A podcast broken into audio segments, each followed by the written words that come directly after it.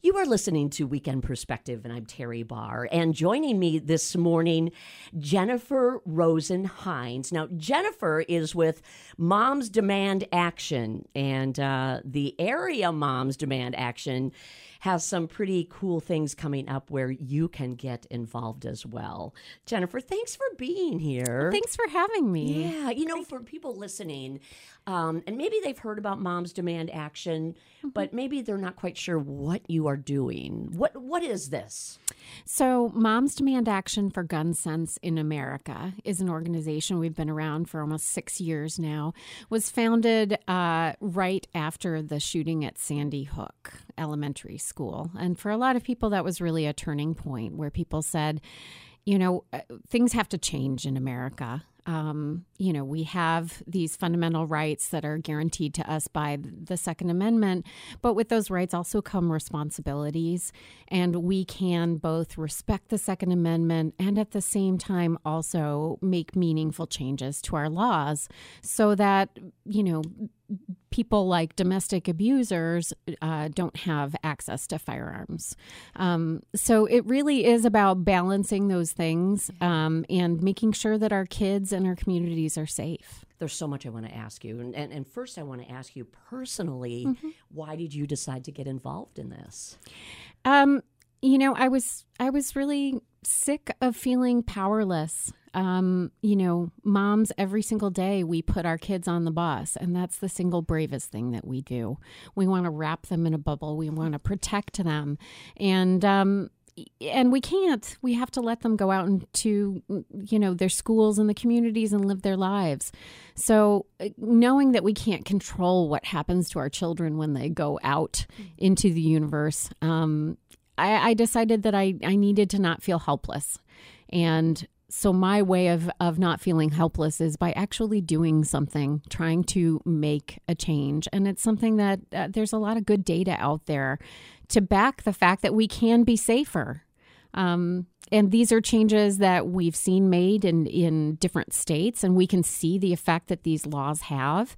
And that, um, you know, people are still obviously uh, gun owners, hunters, people still can have their guns, but we can have reasonable solutions like universal background checks. See, and I think that's fascinating that when you started to talk about moms demand action and gun rights and responsibilities, Mm-hmm. you indicated that, you know, the right people can have and, and use it responsibly. Absolutely.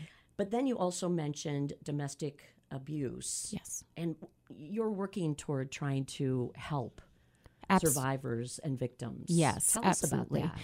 So every uh, month in America, uh, on average, 50 women are killed by their partners. Um, we know that domestic violence is an issue all across America. It's something that is experienced by people of all races, all ages, um, and all genders. And uh, so it's something that when a a domestic abuse victim leaves their perpetrator, that is the single most dangerous time for them. Um, and we have organizations locally like DAIS, Domestic Abuse Intervention Services, who really help people during that time of transition and help keep them safe. Um, you know, we need to have laws like red flag laws that would allow for police to confiscate a weapon from a convicted domestic abuser uh, for a certain period of time, something that would be adjudicated by a judge, um, to help make these victims safer.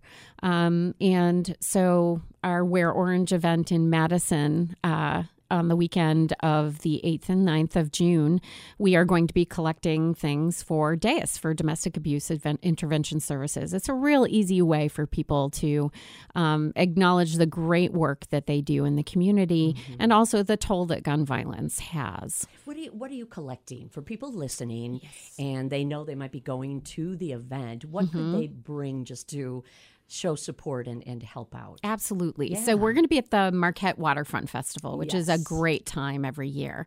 Um, and you know, there's there's a list up on the DAIS website, but some off the cuff things that they're looking for. Um, they are looking for African American hair care products, women's underwear, men's underwear, girls, boys underwear. Socks. You can get those great, you know, multiple packs like at Target or Costco. Real easy to just toss in with your shopping. Uh, deodorant, th- you know, the basics like Right. that that people really need when they're in Well, transition. and some are starting over. So, yeah, important items. yeah. I want to go back to also you mentioning wear orange. Yes. Um, and this ties in obviously with the work you are doing. Absolutely. Tell us about that. So, Wear Orange is a National Day of Gun Violence Awareness. And you might ask, why orange? Orange isn't a color that you see walking around every day necessarily people wearing. And the um, it came from there was a woman named Hadiya Pendleton. She lived in Chicago. She was a young woman, and uh, at a week after she uh, participated in the second inauguration of Obama, Mm-hmm. she was shot and killed in a park in Chicago. Her favorite color was orange. So originally, it really started as a very local tribute. Uh, you know, and a remembrance of the loss of life of one woman. But orange is also the color that hunters wear Yeah. when they go into the woods that says, See me, I am not a target. Right. And really, everyone in America deserves to feel safe when they go to uh, the public pool, when they're in school, when they go to the mall or to the movies, when they go to church. Um, American people really need to be able to feel safe, and so orange is a color that signals, um, you know, that that any of us really could be victims of gun violence, and uh, that it's not something that we're standing for. We're surrounding the survivors and people who have been touched by gun violence. We're wanting to protect them, but we also respect that that everyone deserves to feel protected and safe in America. Do you invite then, and, and I'm just going to guess that everyone should wear orange this next weekend? Absolutely, the entire weekend.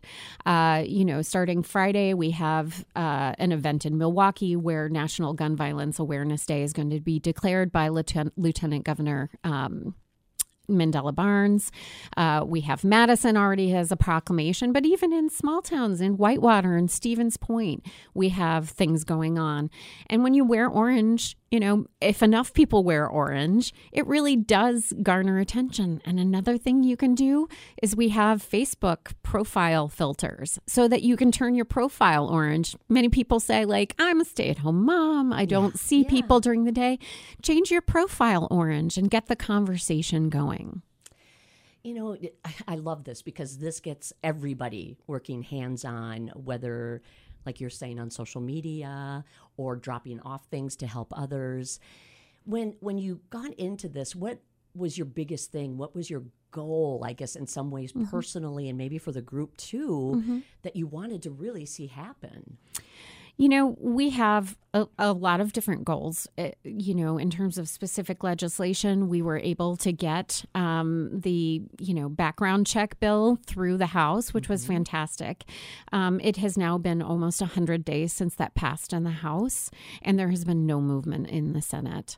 Um, and it really, that this is this is an issue that the majority of Americans agree on. Almost ninety percent of Americans, gun owners, non-gun owners, Republicans, Democrats, we all agree that we should have universal background checks on every single gun sale, and yet we haven't been able to push that through.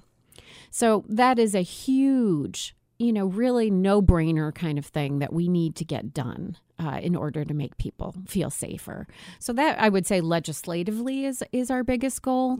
I think my biggest goal as a human being though is that every time I do something, I'm effect- I'm making myself 100% more effective if I talk to one other human being and this raises their consciousness about safe gun storage or about, you know, the effects of gun violence. This is something that we can actually do something about and we're not powerless.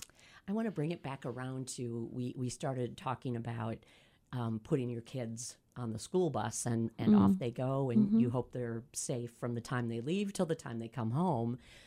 Um, is that pretty much the driving force? Do you think for many people, or is it really this bigger picture of how do we make a difference in everybody's lives? Yeah, I think that uh, you know every person what what it is that touches them is is different. I think that the you know that mass shootings that happen in places like you know churches and and uh, schools, those are things that really grab the headlines and grab people's attention. But they also, I think, make people feel hopeless Yeah.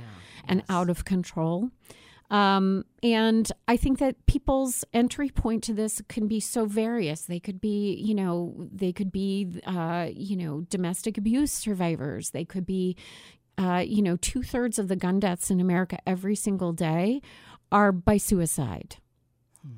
So that's a whole issue that we're not talking about. Um, and a lot of people rightly say that we have mental health issues in this country and, you know, breaking stigma and delivering care. But, um, you know, the fact remains that the number one predictor of suicide by gun is the ownership of a gun. Yes. You are five times more likely to die of suicide just by owning a gun.